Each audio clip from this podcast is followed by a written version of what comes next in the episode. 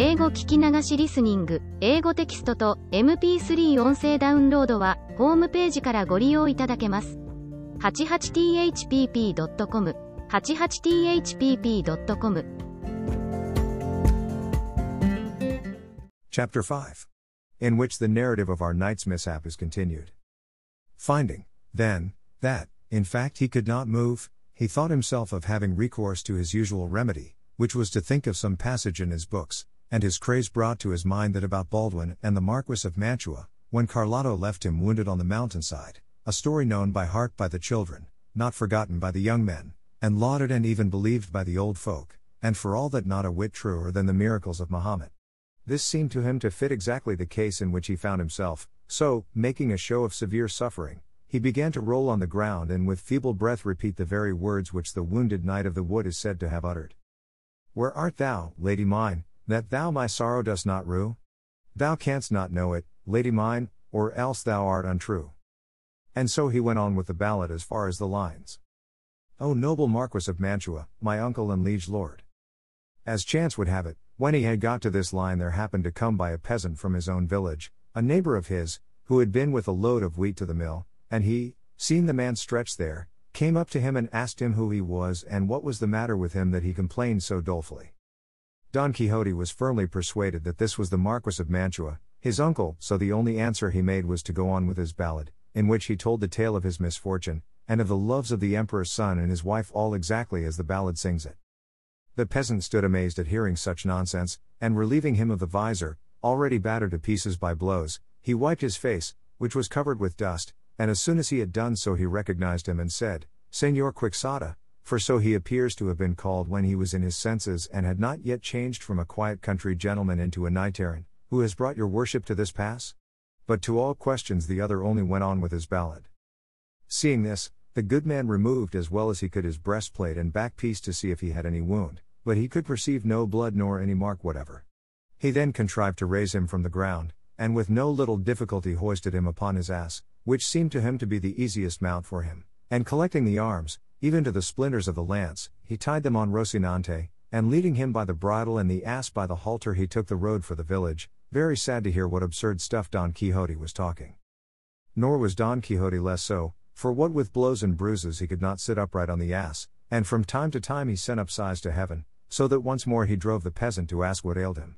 And it could have been only the devil himself that put into his head tales to match his own adventures, for now, forgetting Baldwin, he bethought himself of the Moor Abindaraez, when the Alcaide of Andacara, Rodrigo de Narvaez, took him prisoner and carried him away to his castle, so that when the peasant again asked him how he was and what ailed him, he gave him for reply the same words and phrases that the captive Abindaraez gave to Rodrigo de Narvaez, just as he had read the story in the Diana of Jorge de Montemayor where it is written, applying it to his own case so aptly that the peasant went along cursing his fate that he had to listen to such a lot of nonsense, from which, however, he came to the conclusion that his neighbour was mad, and so made all haste to reach the village to escape the wearisomeness of this harangue of Don Quixote's, who, at the end of it, said, Señor Don Rodrigo de Narvaez, your worship must know that this fair Zarifa I have mentioned is now the lovely Dulcinea del Toboso, for whom I have done, am doing, and will do the most famous deeds of chivalry that in this world have been seen, are to be seen, or ever shall be seen.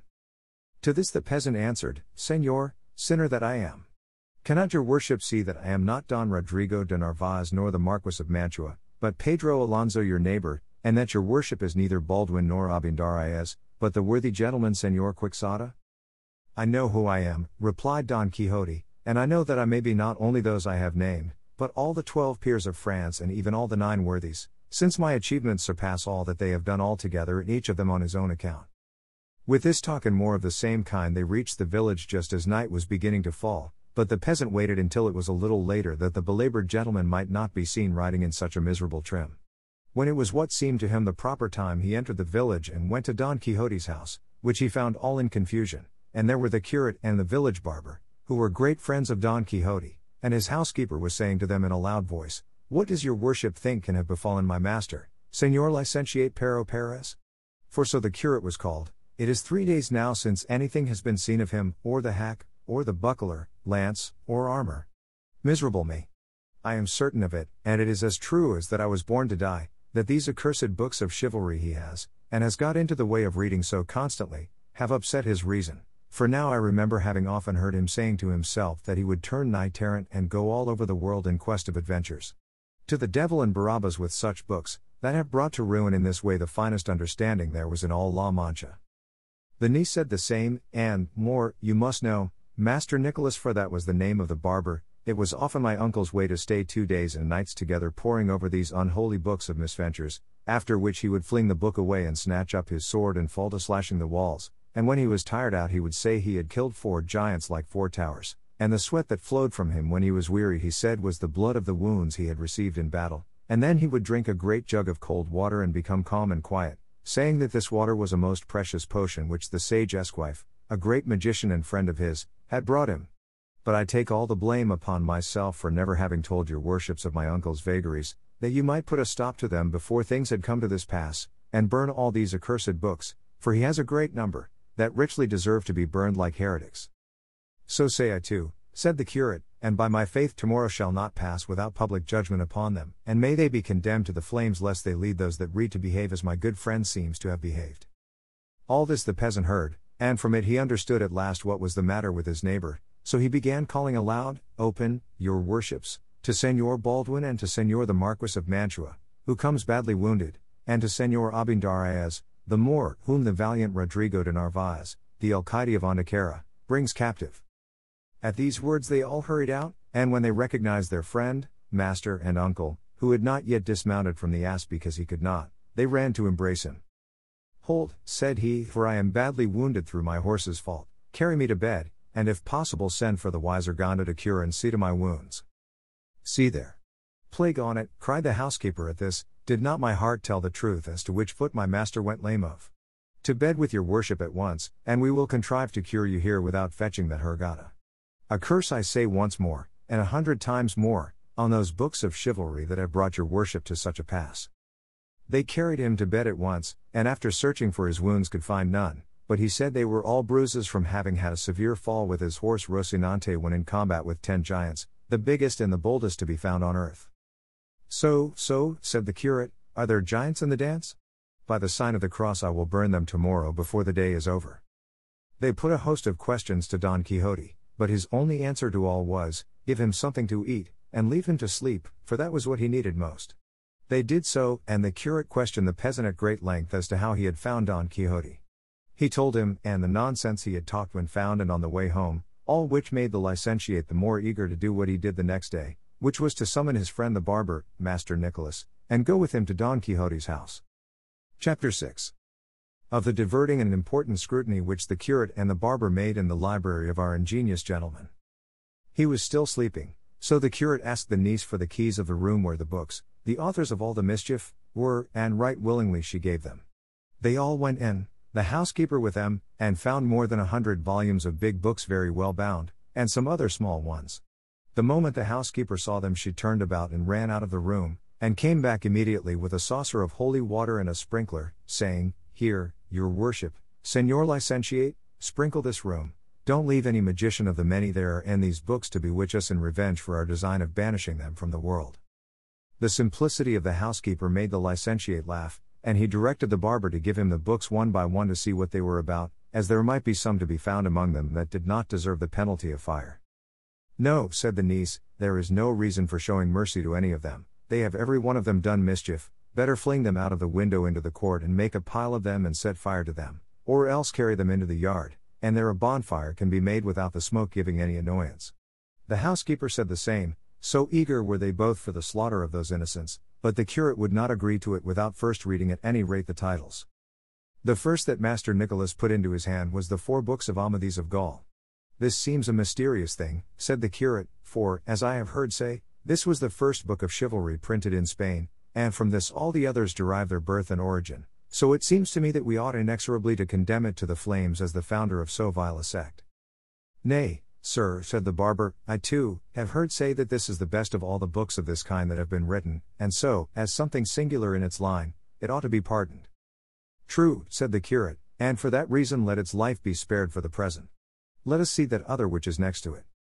It is, said the barber, the Sergis de Esplendian, the lawful son of Amadis of Gaul.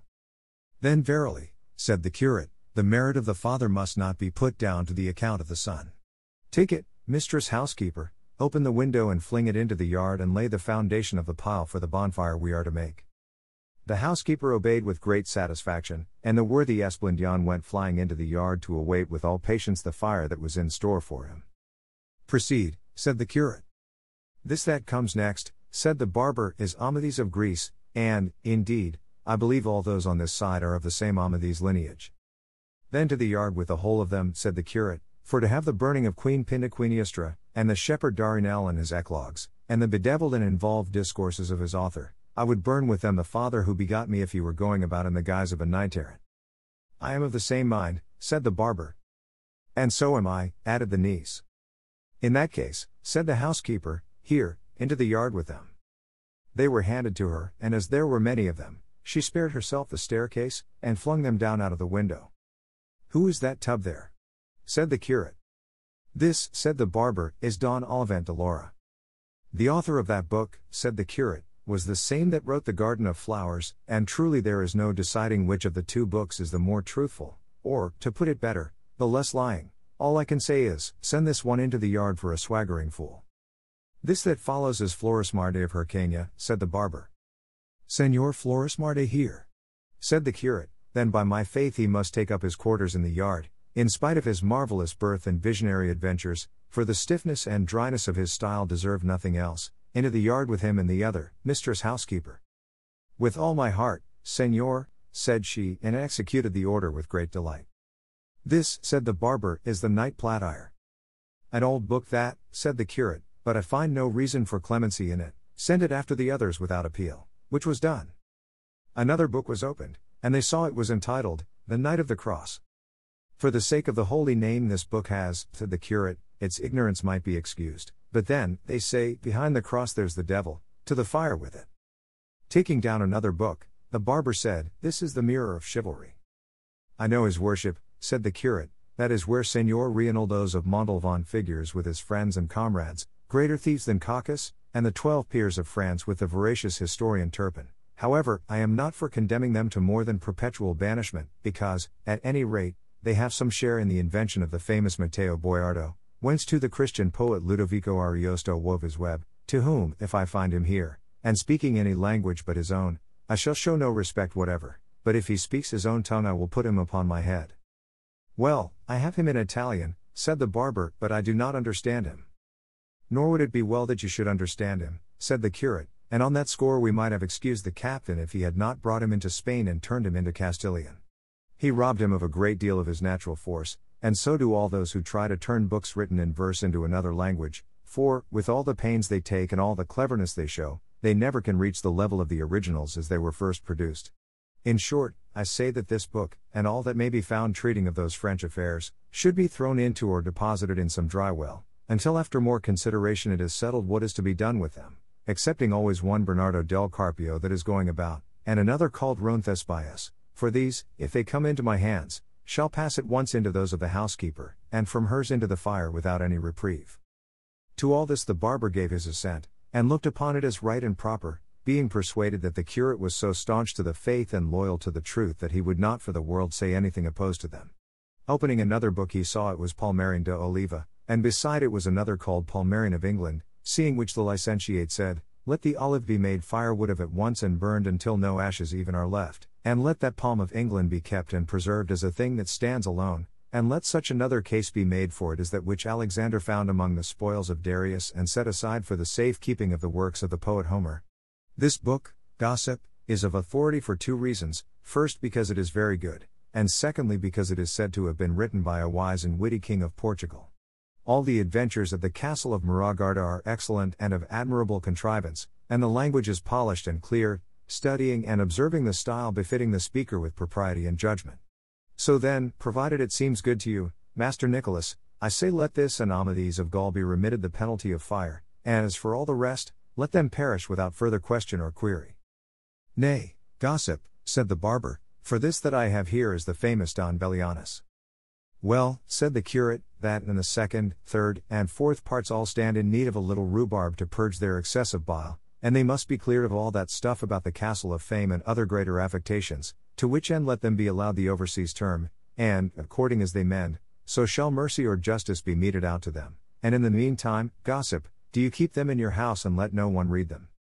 With all my heart, said the barber, and not caring to tire himself with reading more books of chivalry, he told the housekeeper to take all the big ones and throw them into the yard.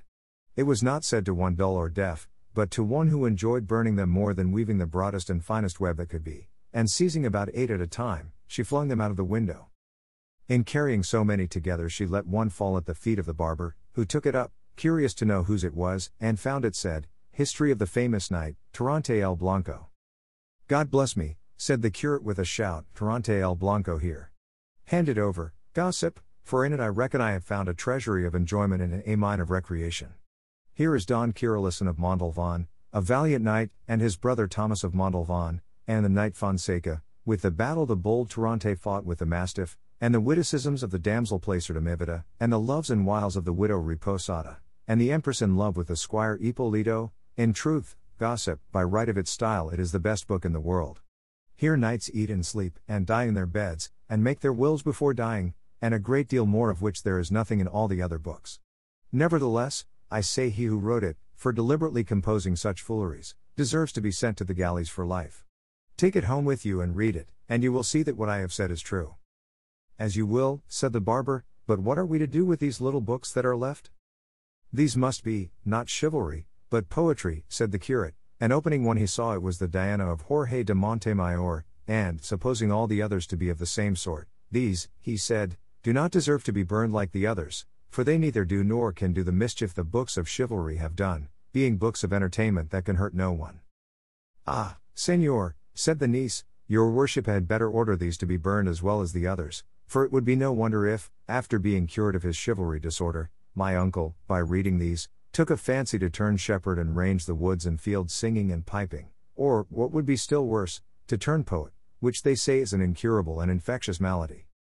The damsel is right, said the curate, and it will be well to put this stumbling block and temptation out of our friend's way. To begin, then, with the Diana of Montemayor.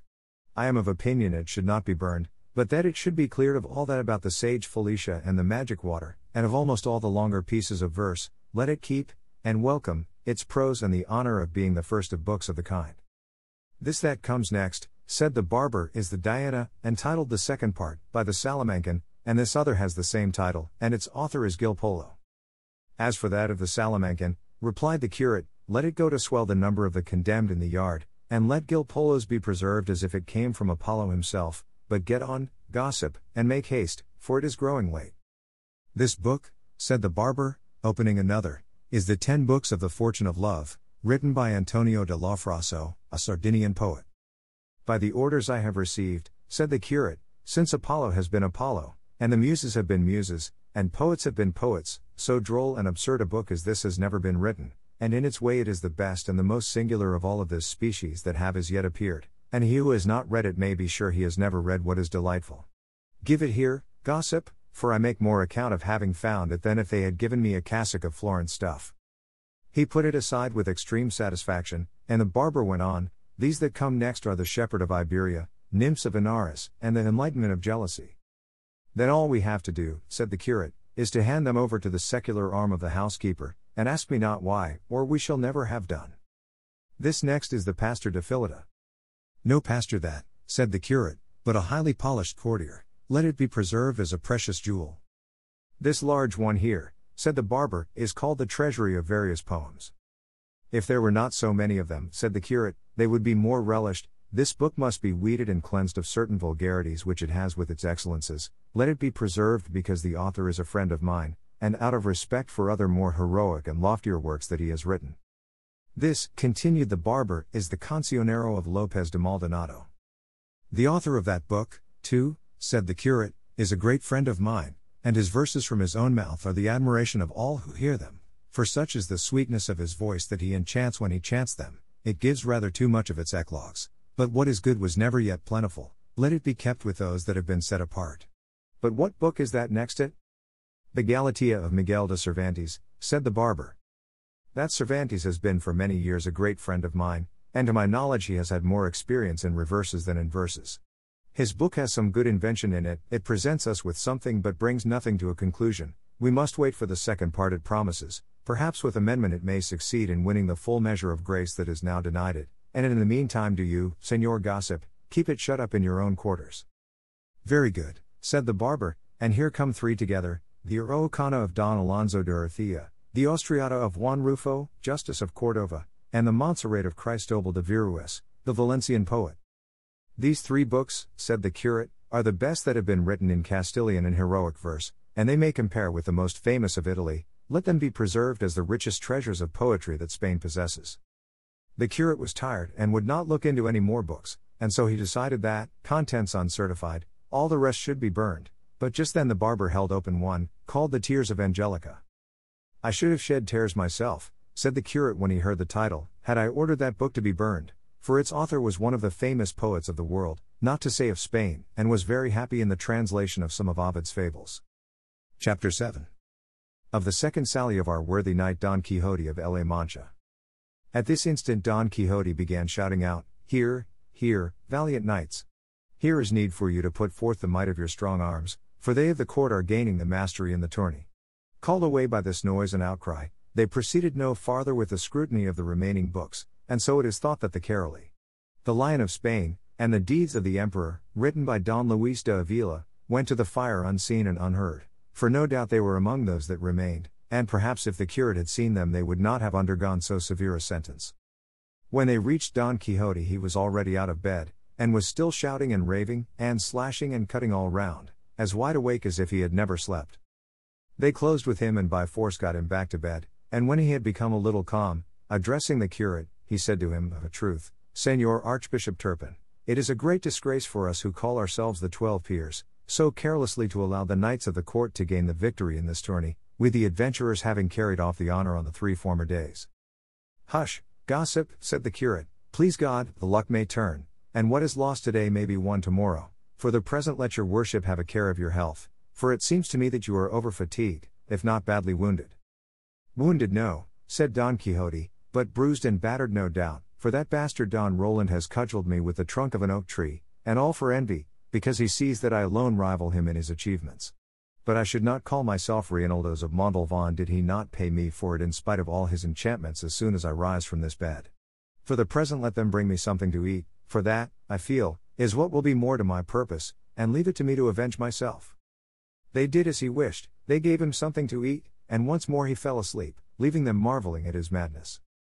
That night the housekeeper burned to ashes all the books that were in the yard and in the whole house, and some must have been consumed that deserved preservation in everlasting archives, but their fate and the laziness of the examiner did not permit it, and so in them was verified the proverb that the innocent suffer for the guilty.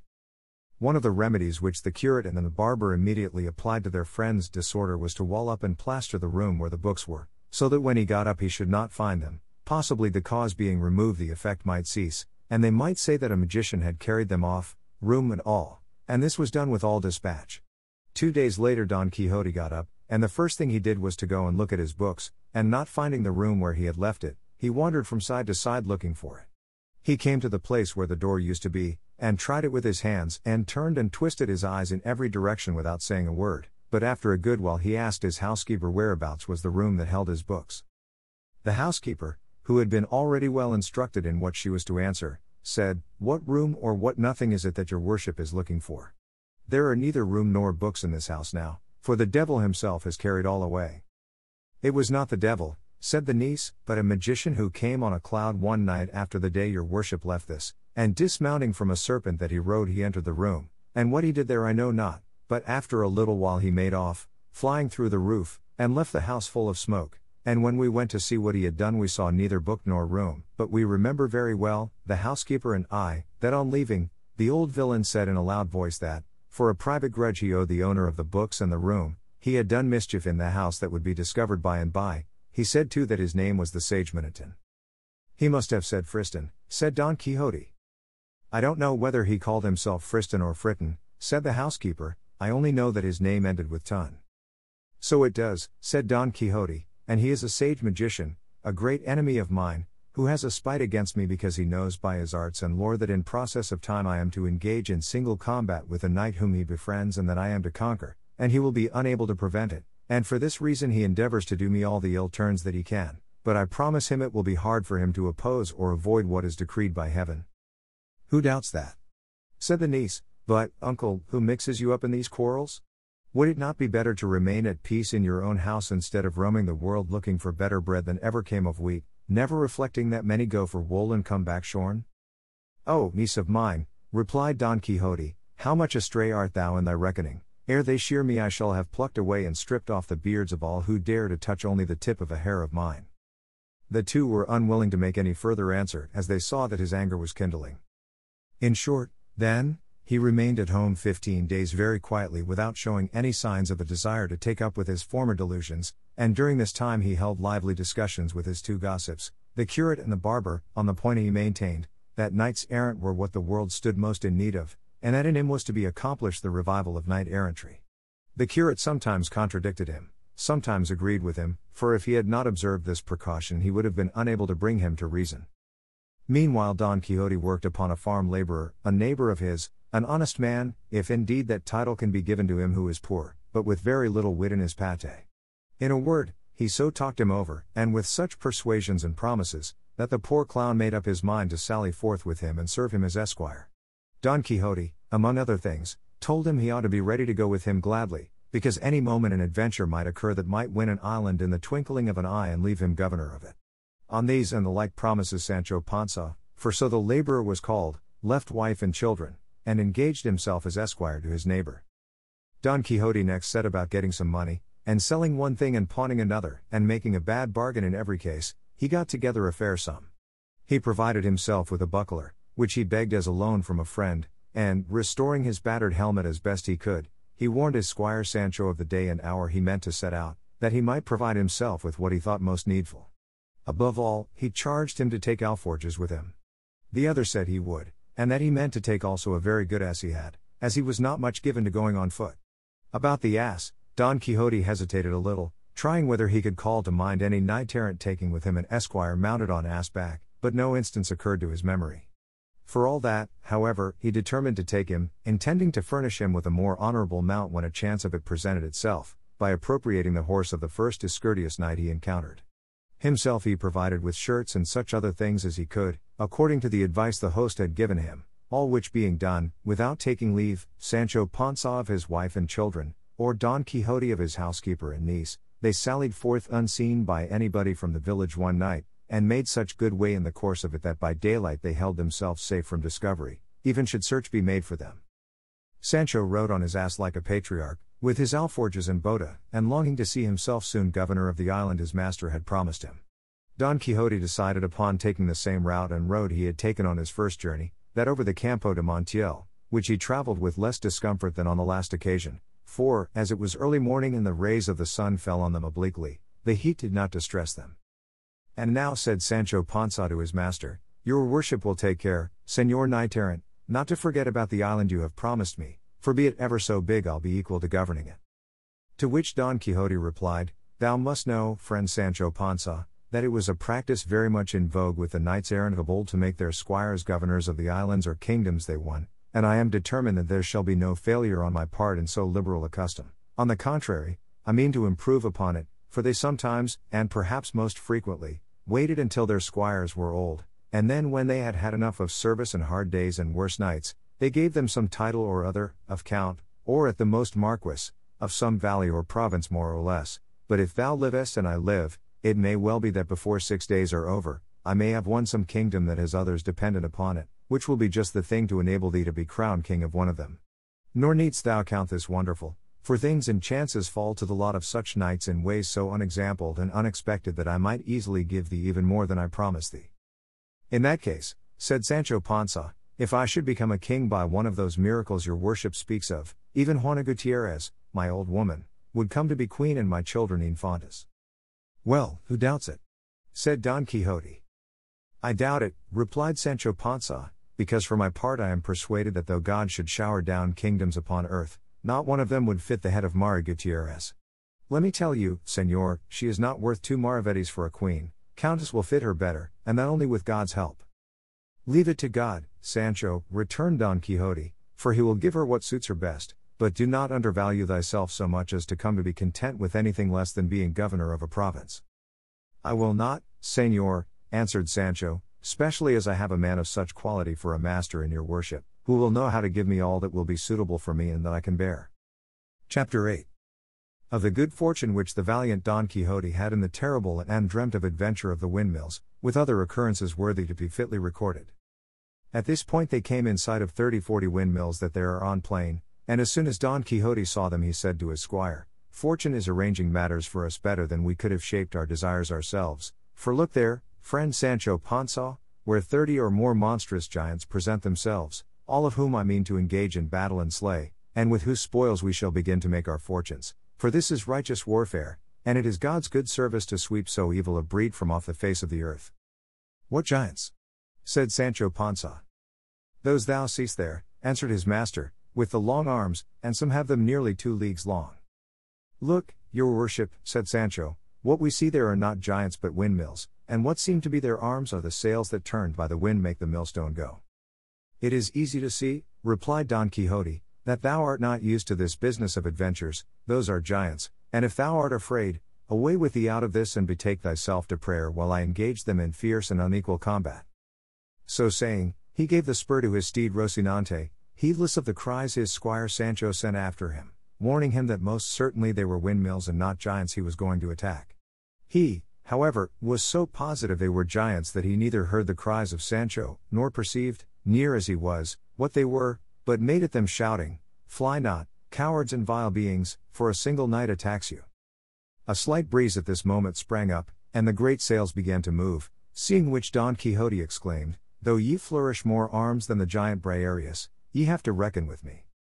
So saying, and commending himself with all his heart to his lady Dulcinea, imploring her to support him in such a peril, with lance in rest and covered by his buckler, he charged at Rocinante's fullest gallop and fell upon the first mill that stood in front of him, but as he drove his lance point into the sail the wind whirled it round with such force that it shivered the lance to pieces, sweeping with it horse and rider, who went rolling over on the plain, in a sorry condition.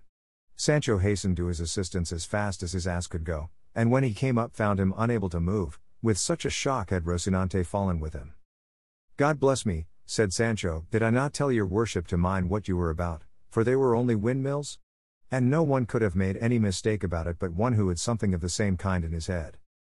Hush, friend Sancho, replied Don Quixote, the fortunes of war more than any other are liable to frequent fluctuations, and moreover I think, and it is the truth, that that same sage Friston who carried off my study and books, has turned these giants into mills in order to rob me of the glory of vanquishing them, such is the enmity he bears me, but in the end his wicked arts will avail but little against my good sword. God order it as he may, said Sancho Panza, and helping him to rise got him up again on Rocinante, whose shoulder was half out, and then, discussing the late adventure, they followed the road to Puerto Lapis, for there, said Don Quixote, they could not fail to find adventures in abundance and variety, as it was a great thoroughfare. For all that, he was much grieved at the loss of his lance, and saying so to his squire, he added, I remember having read how a Spanish knight, Diego Perez de Vargas by name, having broken his sword in battle, tore from an oak a ponderous bough or branch, and with it did such things that day, and pounded so many Moors, that he got the surname of Machuca, and he and his descendants from that day forth were called Vargas y Machuca. I mention this because from the first oak I see I mean to rend such another branch, large and stout like that, with which I am determined and resolved to do such deeds that thou mayest deem thyself very fortunate in being found worthy to come and see them, and be an eye-witness of things that will with difficulty be believed. Be that as God will, said Sancho, I believe it all as your worship says it, but straighten yourself a little, for you seem all on one side, maybe from the shaking of the fall.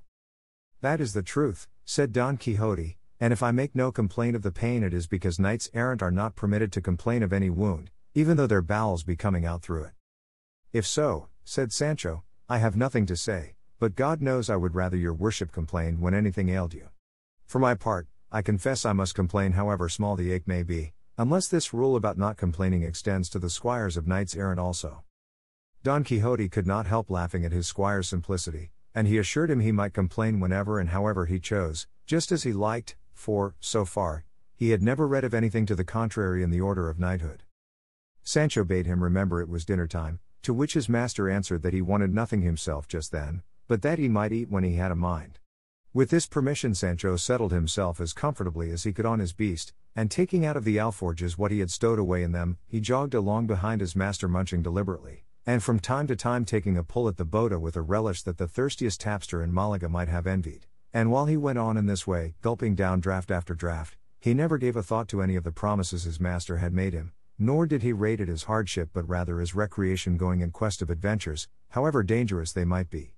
Finally they passed the night among some trees, from one of which Don Quixote plucked a dry branch to serve him after a fashion as a lance, and fixed on it the head he had removed from the broken one.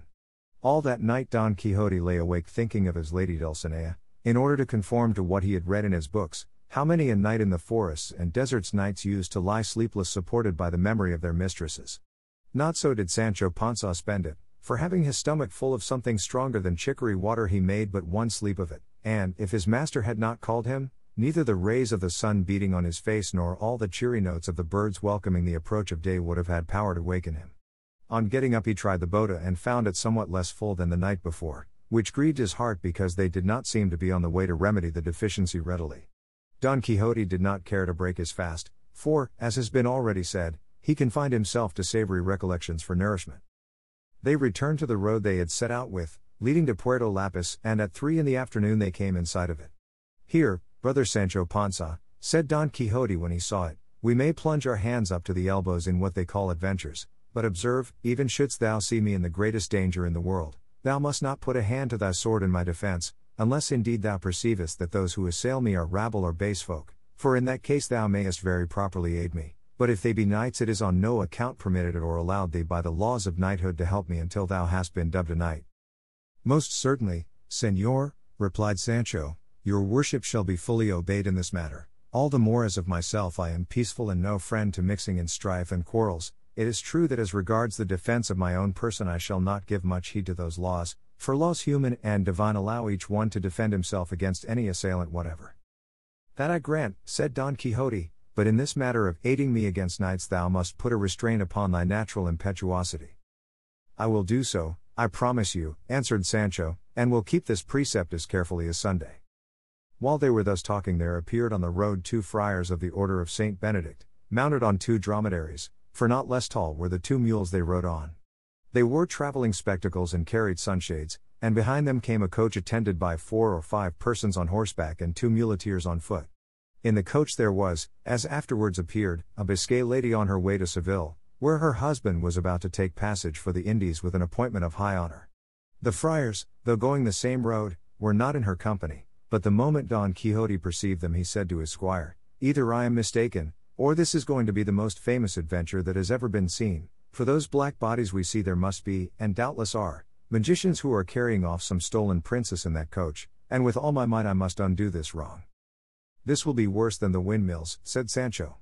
"Look, señor, those are friars of Saint Benedict, and the coach plainly belongs to some travellers. I tell you to mind well what you are about and don't let the devil mislead you." "I have told thee already, Sancho," replied Don Quixote, "that on the subject of adventures thou knowest little. What I say is the truth, as thou shalt see presently." So saying, he advanced and posted himself in the middle of the road along which the friars were coming, and as soon as he thought they had come near enough to hear what he said, he cried aloud, "Devilish and unnatural beings, release instantly the high-born princesses whom you are carrying off by force in this coach, else prepare to meet a speedy death as the just punishment of your evil deeds." The friars drew rein and stood wondering at the appearance of Don Quixote as well as at his words, to which they replied, "Señor Caballero, we are not devilish or unnatural, but two brothers of Saint Benedict following our road, nor do we know whether or not there are any captive princesses coming in this coach." "No soft words with me, for I know you, lying rabble," said Don Quixote, and without waiting for a reply he spurred Rocinante and with levelled lance charged the first friar with such fury and determination, that, if the friar had not flung himself off the mule, he would have brought him to the ground against his will, and sore wounded, if not killed outright. The second brother, seeing how his comrade was treated, drove his heels into his castle of a mule and made off across the country faster than the wind. Sancho Panza, when he saw the friar on the ground, dismounting briskly from his ass, rushed towards him and began to strip off his gown. At that instant the friar's muleteers came up and asked what he was stripping him for. Sancho answered them that this fell to him lawfully as spoil of the battle which his lord Don Quixote had won. The muleteers, who had no idea of a joke and did not understand all this about battles and spoils, seeing that Don Quixote was some distance off talking to the travellers in the coach, fell upon Sancho, knocked him down, and leaving hardly a hair in his beard, belabored him with kicks and left him stretched breathless and senseless on the ground, and without any more delay helped the friar to mount, who, trembling, terrified, and pale, as soon as he found himself in the saddle, spurred after his companion, who was standing at a distance looking on, watching the result of the onslaught. Then, not caring to wait for the end of the affair just begun, they pursued their journey, making more crosses than if they had the devil after them.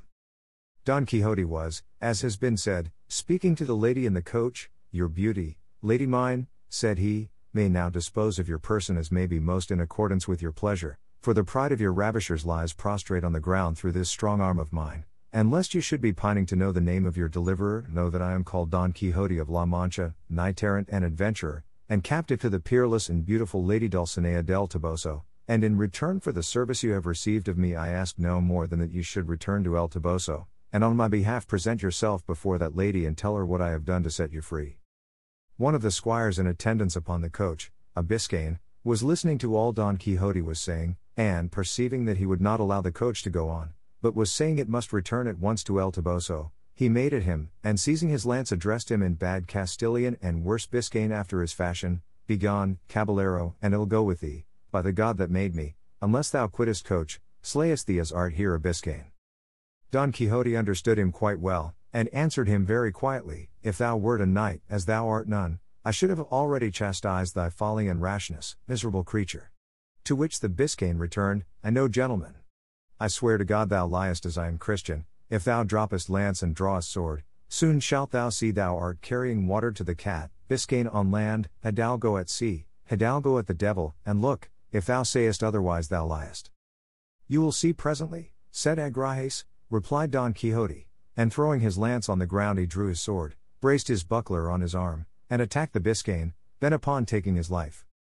The Biscayan, when he saw him coming on, though he wished to dismount from his mule, in which, being one of those sorry ones let out for hire, he had no confidence, had no choice but to draw his sword. It was lucky for him, however, that he was near the coach, from which he was able to snatch a cushion that served him for a shield, and they went at one another as if they had been two mortal enemies. The other strove to make peace between them, but could not, for the Biscayan declared in his disjointed phrase that if they did not let him finish his battle he would kill his mistress and everyone that strove to prevent him.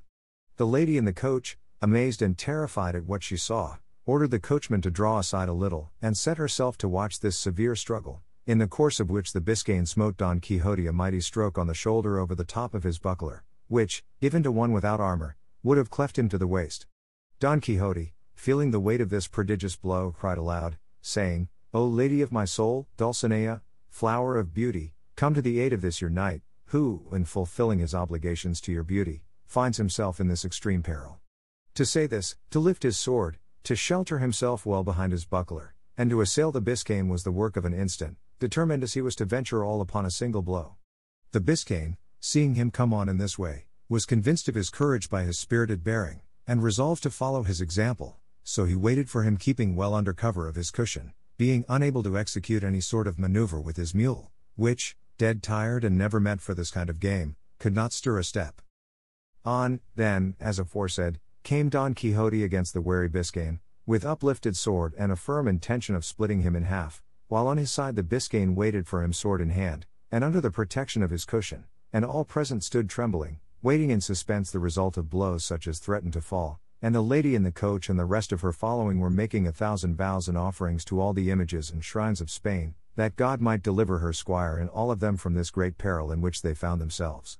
But it spoils all, that at this point and crisis the author of the history leaves this battle impending, giving his excuse that he could find nothing more written about these achievements of Don Quixote than what has been already set forth. It is true the second author of this work was unwilling to believe that a history so curious could have been allowed to fall under the sentence of oblivion, or that the wits of La Mancha could have been so undiscerning as not to preserve in their archives or registries some documents referring to this famous knight, and this being his persuasion, he did not despair of finding the conclusion of this pleasant history, which, heaven favouring him, he did find in a way that shall be related in the second part. Chapter nine. In which is concluded and finished the terrific battle between the gallant Biscayan and the valiant Manchegan. In the first part of this history we left the valiant Biscayan and the renowned Don Quixote with drawn swords uplifted, ready to deliver two such furious slashing blows that if they had fallen full and fair they would at least have split and cleft them asunder from top to toe and laid them open like a pomegranate. And at this so critical point the delightful history came to a stop and stood cut short without any intimation from the author where what was missing was to be found. This distressed me greatly, because the pleasure derived from having read such a small portion turned to vexation at the thought of the poor chance that presented itself of finding the large part that, so it seemed to me, was missing of such an interesting tale. It appeared to me to be a thing impossible and contrary to all precedent that so good a knight should have been without some sage to undertake the task of writing his marvellous achievements, a thing that was never wanting to any of those knights errant who, they say, went after adventures, for every one of them had one or two sages as if made on purpose, who not only recorded their deeds but described their most trifling thoughts and follies, however secret they might be, and such a good knight could not have been so unfortunate as not to have what Platire and others like him had in abundance.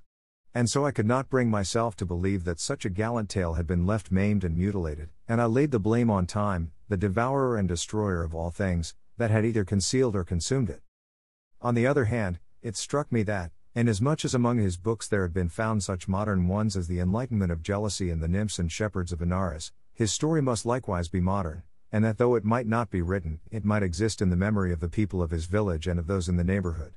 This reflection kept me perplexed and longing to know really and truly the whole life and wondrous deeds of our famous Spaniard, Don Quixote of La Mancha, light and mirror of Manchegan chivalry, and the first that in our age and in these so evil days devoted himself to the labor and exercise of the arms of knight errantry, righting wrongs, succoring widows, and protecting damsels of that sort that used to ride about, whip in hand, on their palfreys, with all their virginity about them, from mountain to mountain and valley to valley, for, if it were not for some ruffian, or boar with a hood and hatchet, or monstrous giant, that forced them, there were in days of your damsels that at the end of eighty years, in all which time they had never slept a day under a roof, went to their graves as much maids as the mothers that bore them.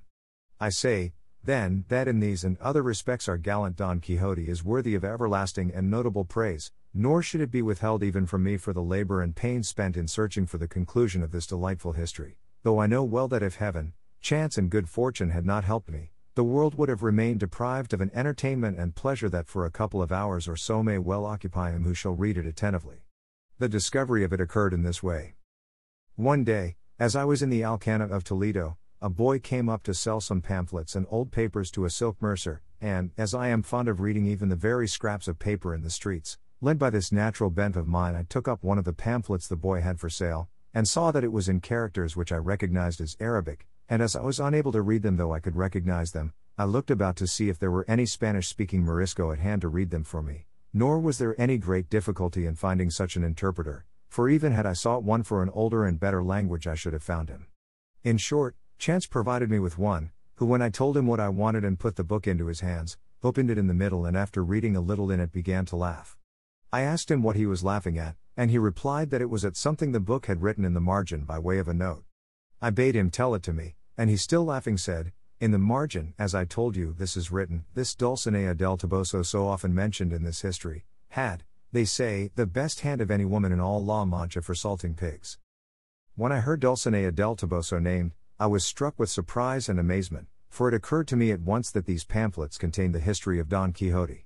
With this idea I pressed him to read the beginning, and in doing so, turning the Arabic offhand into Castilian, he told me it meant, History of Don Quixote of La Mancha, written by Cid Ahmete Benengeli, an Arab historian. It required great caution to hide the joy I felt when the title of the book reached my ears, and snatching it from the silk mercer, I bought all the papers and pamphlets from the boy for half a real, and if he had had his wits about him and had known how eager I was for them, he might have safely calculated on making more than six reals by the bargain. I withdrew at once with the Morisco into the cloister of the cathedral, and begged him to turn all these pamphlets that related to Don Quixote into the Castilian tongue, without omitting or adding anything to them, offering him whatever payment he pleased.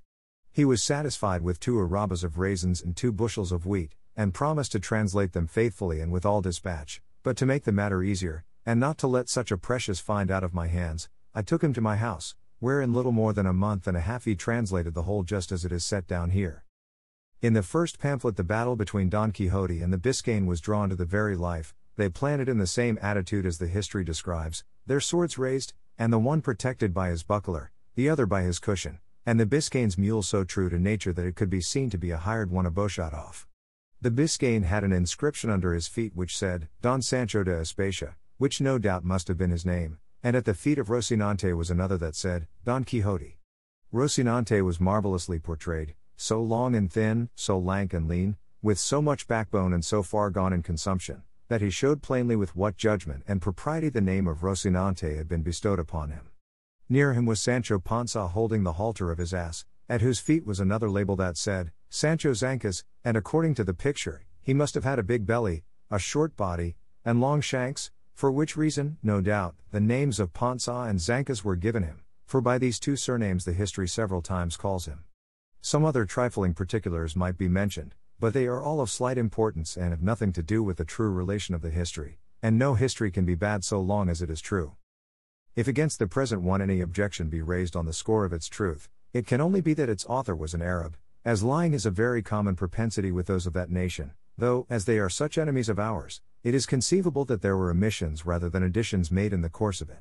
And this is my own opinion, for, where he could and should give freedom to his pen in praise of so worthy a knight, he seems to me deliberately to pass it over in silence, which is ill done and worse contrived, for it is the business and duty of historians to be exact, truthful, and wholly free from passion, and neither interest nor fear, hatred nor love, should make them swerve from the path of truth, whose mother is history, rival of time, storehouse of deeds, witness for the past, example and counsel for the present, and warning for the future. In this I know will be found all that can be desired in the pleasantest, and if it be wanting in any good quality, I maintain it is the fault of its hound of an author and not the fault of the subject. To be brief, its second part, according to the translation, began in this way. With trenchant swords upraised and poised on high, it seemed as though the two valiant and wrathful combatants stood threatening heaven, and earth, and hell, with such resolution and determination did they bear themselves. The fiery Biscayan was the first to strike a blow, which was delivered with such force and fury that had not the sword turned in its course, that single stroke would have sufficed to put an end to the bitter struggle and to all the adventures of our knight, but that good fortune which reserved him for greater things, turned aside the sword of his adversary, so that although it smote him upon the left shoulder, it did him no more harm than to strip all that side of its armour, carrying away a great part of his helmet with half of his ear, all which with fearful ruin fell to the ground, leaving him in a sorry plight. Good God! Who is there that could properly describe the rage that filled the heart of our Manchegan when he saw himself dealt with in this fashion? All that can be said is, it was such that he again raised himself in his stirrups, and, grasping his sword more firmly with both hands, he came down on the Biscayan with such fury, smiting him full over the cushion and over the head, that, even so good a shield proving useless, as if a mountain had fallen on him, he began to bleed from nose, mouth, and ears, reeling as if about to fall backwards from his mule, as no doubt he would have done had he not flung his arms about its neck. At the same time, however, he slipped his feet out of the stirrups and then unclasped his arms, and the mule, taking fright at the terrible blow, made off across the plain, and with a few plunges flung its master to the ground. Don Quixote stood looking on very calmly, and, when he saw him fall, leapt from his horse and with great briskness ran to him, and, presenting the point of his sword to his eyes, bade him surrender, or he would cut his head off. The Biscayan was so bewildered that he was unable to answer a word, and it would have gone hard with him, so blind was Don Quixote, had not the ladies in the coach, who had hitherto been watching the combat in great terror, hastened to where he stood and implored him with earnest entreaties to grant them the great grace and favour of sparing their squire's life, to which Don Quixote replied with much gravity and dignity, In truth, fair ladies, I am well content to do what ye ask of me, but it must be on one condition and understanding, which is that this knight promise me to go to the village of El Toboso, and on my behalf present himself before the peerless lady Dulcinea, that she deal with him as shall be most pleasing to her. The terrified and disconsolate ladies, without discussing Don Quixote's demand or asking who Dulcinea might be, promised that their squire should do all that had been commanded. Then, on the faith of that promise, said Don Quixote, I shall do him no further harm, though he well deserves it of me. Chapter ten. Of the pleasant discourse that passed between Don Quixote and his squire Sancho Panza. Now by this time Sancho had risen, rather the worse for the handling of the friar's muleteers, and stood watching the battle of his master, Don Quixote, and praying to God in his heart that it might be his will to grant him the victory, and that he might thereby win some island to make him governor of, as he had promised. Seeing, therefore, that the struggle was now over, and that his master was returning to mount Rocinante, he approached to hold the stirrup for him, and, before he could mount, he went on his knees before him, and taking his hand, kissed it saying, May it please your worship, Señor Don Quixote, to give me the government of that island which has been won in this hard fight, for be it ever so big I feel myself in sufficient force to be able to govern it as much and as well as anyone in the world who has ever governed islands." To which Don Quixote replied, "Thou must take notice, brother Sancho, that this adventure and those like it are not adventures of islands, but of crossroads, in which nothing is got except a broken head or an ear the less. Have patience, for adventures will present themselves from which I may make you, not only a governor, but something more." Sancho gave him many thanks, and again kissing his hand and the skirt of his hauberk, helped him to mount Rocinante, and mounting his ass himself, proceeded to follow his master, who at a brisk pace, without taking leave, or saying anything further to the ladies belonging to the coach, turned into a wood that was hard by. Sancho followed him at his ass's best trot, but Rocinante stepped out so that, seeing himself left behind, he was forced to call to his master to wait for him. Don Quixote did so, reining in Rocinante until his weary squire came up, who on reaching him said, "It seems to me, señor, it would be prudent in us to go and take refuge in some church, for, seeing how Malti with whom you fought has been left, it will be no wonder if they give information of the affair to the Holy Brotherhood and arrest us, and, faith, if they do, before we come out of jail we shall have to sweat for it." "Peace," said Don Quixote, "where hast thou ever seen or heard that a knight errant has been arraigned before a court of justice, however many homicides he may have committed?" "I know nothing about omisals," answered Sancho, "nor in my life have had anything to do with one. I only know that the Holy Brotherhood looks after those who fight in the fields, and in that other matter I do not meddle." "Then thou needst have no uneasiness, my friend," said Don Quixote, "for I will deliver thee out of the hands of the Chaldeans, much more out of those of the Brotherhood. But tell me, as thou livest, hast thou seen a more valiant knight than I in all the known world? Hast thou read in history of any who has or had higher mettle in attack, more spirit in maintaining it, more dexterity in wounding or skill in overthrowing?" "The truth is," answered Sancho, "that I have never read any history, for I can neither read nor write, but what I will venture to bet is that a more daring master than your worship I have never served in all the days of my life, and God grant that this daring be not paid for where I have said. What I beg of your worship is to dress your wound, for a great deal of blood flows from that ear, and I have here some lint and a little white ointment in the alforges." "All that might be well dispensed with," said Don Quixote, "if I had remembered to make a vial of the balsam of Fierabras, for time and medicine are saved by one single drop." "What vial and what balsam is that?" said Sancho Panza. "It is a balsam," answered Don Quixote, "the receipt of which I have in my memory, with which one need have no fear of death, or dread dying of any wound, and so when I make it and give it to thee thou hast nothing to do when in some battle thou seest they have cut me in half through the middle of the body, as is wont to happen frequently, but neatly and with great nicety, ere the blood congeal, to place that portion of the body which shall have fallen to the ground upon the other half which remains in the saddle, taking care to fit it on evenly and exactly. Then thou shalt give me to drink but two drops of the balsam I have mentioned, and thou shalt see me become sounder than an apple." "If that be so," said Panza, "I renounce henceforth the government of the promised island, and desire nothing more in payment of my many and faithful services than that your worship give me the receipt of this supreme liquor, for I am persuaded it will be worth more than two reals an ounce anywhere, and I want no more to pass the rest of my life in ease and honor, but it remains to be told if it costs much to make it." "With less than three reals, six quarts of it may be made," said Don Quixote. "Sinner that I am," said Sancho, "then why does your worship put off making it and teaching it to me?" "Peace, friend," answered Don Quixote, "greater secrets I mean to teach thee and greater favors to bestow upon thee, and for the present let us see to the dressing, for my ear pains me more than I could wish." Sancho took out some lint and ointment from the alforges, but when Don Quixote came to see his helmet shattered, he was like to lose his senses, and clapping his hand upon his sword and raising his eyes to heaven, he said, "I swear by the Creator of all things and the four Gospels in their fullest extent, to do as the great Marquis of Mantua did when he swore to avenge the death of his nephew Baldwin, and that was not to eat bread from a tablecloth, nor embrace his wife, and other points which, though I cannot now call them to mind, I here grant as expressed, until I take complete vengeance upon him who has committed such an offense against me." Hearing this, Sancho said to him, "Your worship should bear in mind, Señor Don Quixote, that if the knight has done what was commanded him in going to present himself before my lady Dulcinea del Toboso, he will have done all that he was bound to do, and does not deserve further punishment unless he commits some new offense."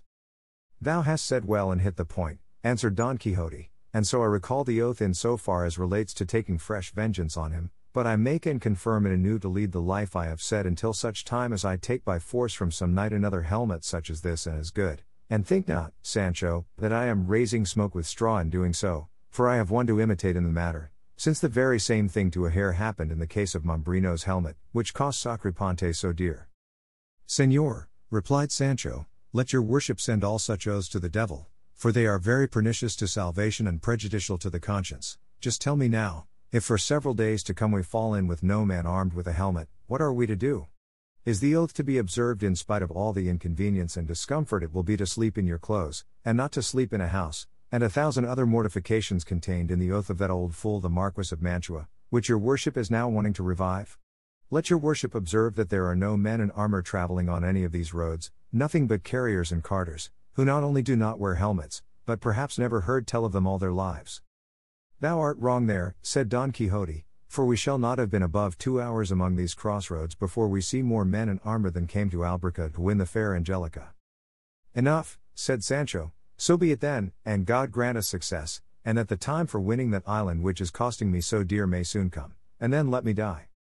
I have already told thee, Sancho, said Don Quixote, not to give thyself any uneasiness on that score, for if an island should fail, there is the kingdom of Denmark, or of Sobradisa, which will fit thee as a ring fits the finger, and all the more that, being on terra firma, thou wilt all the better enjoy thyself.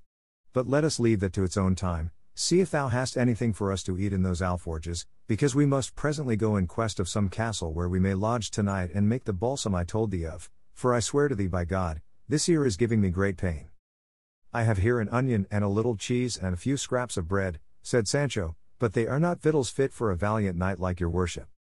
How little thou knowest about it, answered Don Quixote, I would have thee to know, Sancho, that it is the glory of knights errant to go without eating for a month, and even when they do eat, that it should be of what comes first to hand, and this would have been clear to thee hadst thou read as many histories as I have, for, though they are very many, among them all I have found no mention made of knights-errant eating, unless by accident or at some sumptuous banquets prepared for them, and the rest of the time they passed in dalliance. And though it is plain they could not do without eating and performing all the other natural functions, because, in fact, they were men like ourselves, it is plain too that, wandering as they did the most part of their lives through woods and wilds and without a cook, their most usual fare would be rustic viands such as those thou now offer me, so that, friend Sancho, let not that distress thee which pleases me, and do not seek to make a new world or pervert knight-errantry. Pardon me, your worship, said Sancho, for, as I cannot read or write, as I said just now, I neither know nor comprehend the rules of the profession of chivalry. Henceforward I will stock the alforges with every kind of dry fruit for your worship, as you are a knight, and for myself, as I am not one, I will furnish them with poultry and other things more substantial. I do not say, Sancho, replied Don Quixote, that it is imperative on knights errant not to eat anything else but the fruits thou speakest of, only that their more usual diet must be those, and certain herbs they found in the fields which they knew and I know too. A good thing it is, answered Sancho, to know those herbs, for to my thinking it will be needful some day to put that knowledge into practice. And here taking out what he said he had brought, the pair made their repast peaceably and sociably. But anxious to find quarters for the night, they with all dispatch made an end of their poor dry fare, mounted at once, and made haste to reach some habitation before night set in, but daylight and the hope of succeeding in their object failed them close by the huts of some goatherds, so they determined to pass the night there, and it was as much to Sancho's discontent not to have reached a house, as it was to his master's satisfaction to sleep under the open heaven, for he fancied that each time this happened to him he performed an act of ownership that helped to prove his chivalry. 物語の続きはホームページからお聞きいただけます。また、テキスト、エムピースリー ダウンロードも合わせてご利用ください。 はちじゅうはちティーエイチピーピードットコム はちじゅうはちティーエイチピーピードットコム